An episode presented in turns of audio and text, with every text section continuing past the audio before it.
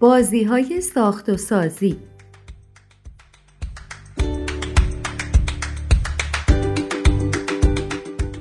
بازی های ساخت و سازی بسیار جالب هستند. این گونه بازی ها باعث افزایش یادگیری مهارت های خلاقانه در کودکان شده و قدرت حل مسئله یا مهارت یادگیری اعداد و ارقام را در آنان افزایش می دهد.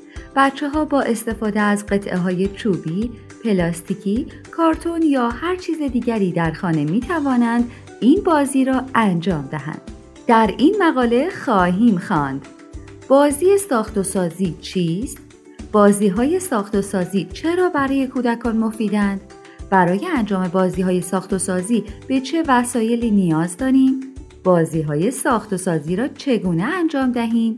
و بازی ساخت و سازی برای سنین مختلف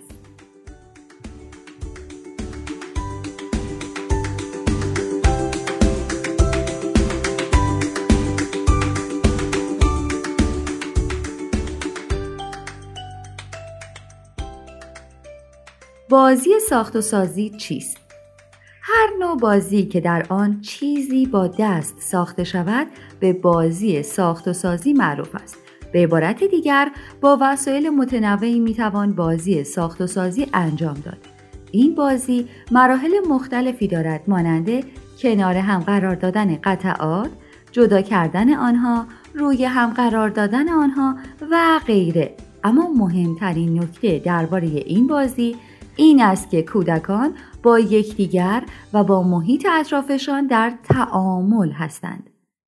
معمولا کودکان از دو سالگی این بازی را شروع می کنند. سنی که برای مدتهای طولانی روی فعالیتهایی تمرکز می کنند. تا پیش از این سن کودک در مرحله اکتشاف قرار دارد. این مرحله شامل حرکات ساده و تکراری مانند به هم کوبیدن قطعات چوبی یا پلاستیکی یا حرکت دادن آنها می باشد. مرحله اکتشاف مقدمه مرحله ساختن است. بعد از دو سالگی حرکات کودک هدفمندتر بوده و قدم به دنیای ساختن می‌گذارد.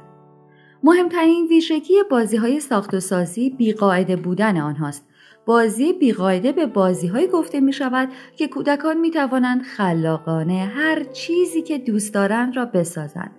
وسایل لازم برای بازی های بیقاعده هر چیزی می تواند باشد از خمیر بازی گرفته تا مواد بازیافتی و انواع قطعات پلاستیکی و چوبی.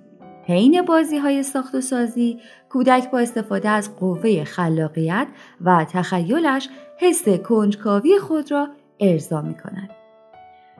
کودک هنگام بازی های ساختنی بعد از جمعآوری اطلاعات شروع به ساختن می کند. سازه خود را با مواد گوناگون می سازد.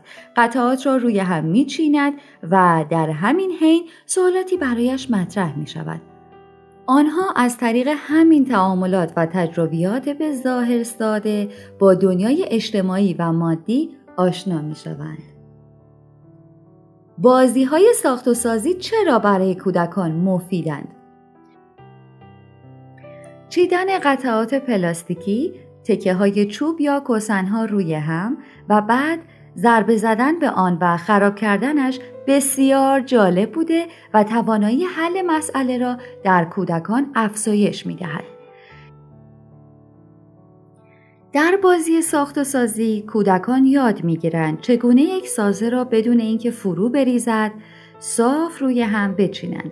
همچنین باعث افزایش مهارت هماهنگی بین حرکت دست و چشمان آنها می گردد و خیلی زود نیز با مفاهیم اعداد، ارتفاع و بلندی، اندازه و مانند آن آشنا می شوند. مثلا چه تعداد بلوک برای ساختن این برج لازم است؟ آیا قطعه کوچکتر یا بزرگتری را باید برای مرحله بعد انتخاب کنم؟ خراب شدن ساده آن هم برایشان جالب است چرا که کودک را برای انجام دوباره کار تشویق و تحریک می کند. در اینجا فقط به چند مورد از فواید بازی های ساخت و سازی اشاره می کنیم. بازی های ساخت و سازی به پرورش خلاقیت کودک کمک می کنند. همه ما با لحظاتی غیر منتظره در زندگی روبرو شده ایم که ناچار بوده ایم خلاقانه تر فکر کنیم. بازی های ساخت و سازی در سالهای اولیه زندگی تفکر خلاقانه را در کودک پرورش می دهد و کمک می کند تا به مسائل فراتر از یک خط مش فکری ثابت نگاه کند. اگر کودکان هنگام انجام کاری اهمیت تفکر متفاوت را درک کنند، همیشه در زندگی از این مهارت استفاده خواهند کرد.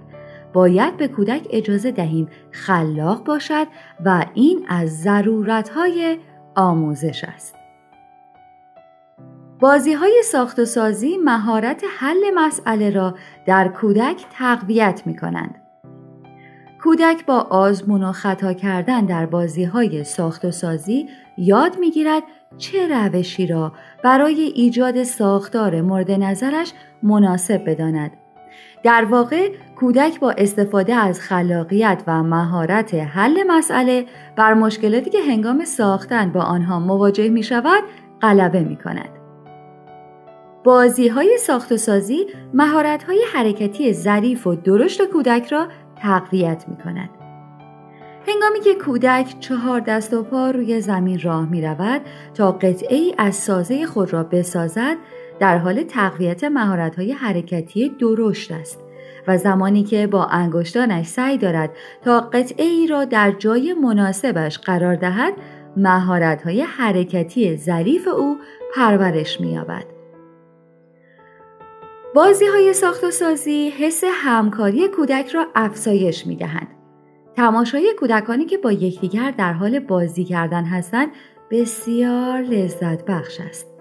بازی های ساخت و سازی باعث می شود تا کودکان در جهت اتمام سازه با یکدیگر همکاری داشته باشند. این همکاری می تواند به سادگی دست به دست کردن قطعه چوبی باشد. اما همین عمل ساده مهارت های اجتماعی کودکان را تقویت کرده و آنها را به بازیکنان بهتری تبدیل خواهد کرد. بازی های ساخت و سازی هماهنگی چشم و دست را تقویت می کند. هنگامی که کودکان در حال ساختن چیزی هستند، چشم و دست آنها با هم هماهنگ کار می کنند. به طور مثال وقتی کودک می‌خواهد یک برج بسازد چشمانش اطلاعات بسری را به مغز میفرستد و مغز به او فرمان می‌دهد که قطعه را کجا قرار دهد برای انجام بازی های ساخت و سازی به چه وسایلی نیاز داریم؟ کودکان این بازی را با قطعات جورچین انجام می دهند. اما هر وسیله دیگری در خانه نیز می تواند به انجام این بازی کمک کند. مثل ظروف پلاستیکی، جعبه های مقوایی و کارتون ها، قطعات دومینو، بالش و کسل. بازی های ساخت و سازی را چگونه انجام دهیم؟ هر جایی و در هر سطح صافی می توان این بازی را انجام داد. مثل روی زمین، روی جعبه یا کارتون بزرگ و یا روی زمین صاف. کودک خود را برای ادامه بازی تشویق کنید. مثلا به او بگویید می‌تونی یه دونه دیگه روی برج بذاری؟ یا اینکه یکم دیگه مونده تا به بالای برج برسی ادامه بده مفهوم موقعیت و اندازه را حین بازی به او توضیح دهید مثلا چیدن از قطعات بزرگتر به سمت قطعات کوچکتر. بعد از ریختن برج او را به سرعت تشویق کنید تا دوباره شروع کند. مثلا به او بگویید چقدر عالی بیا یه برج بلندتر بسازیم. این بازی را می توانید همراه با آب بازی هم انجام دهید. مثلا از تکه های پلاستیکی برای ساختن برج استفاده کرده و یک ظرف آب از بالای آن به پایین بریزید مثل آبشار. بازی ساخت و سازی برای سنین مختلف قطعات بزرگ و نرم یا بالش و کاسند بهتر است برای کودکان کم سن و سالتر استفاده شود چرا که هم آسانتر بوده و هم خطر کمتری دارند. بچه های بزرگتر بهتر است با چالش های جدیدتری روبرو شوند مثلا جعبه های مقوایی در ابعاد و اندازه های مختلف و ساختن سازه های بزرگتر مثل دیوار و غیره. مترجم سهر زمانی. گوینده سفدا آزاد هیدری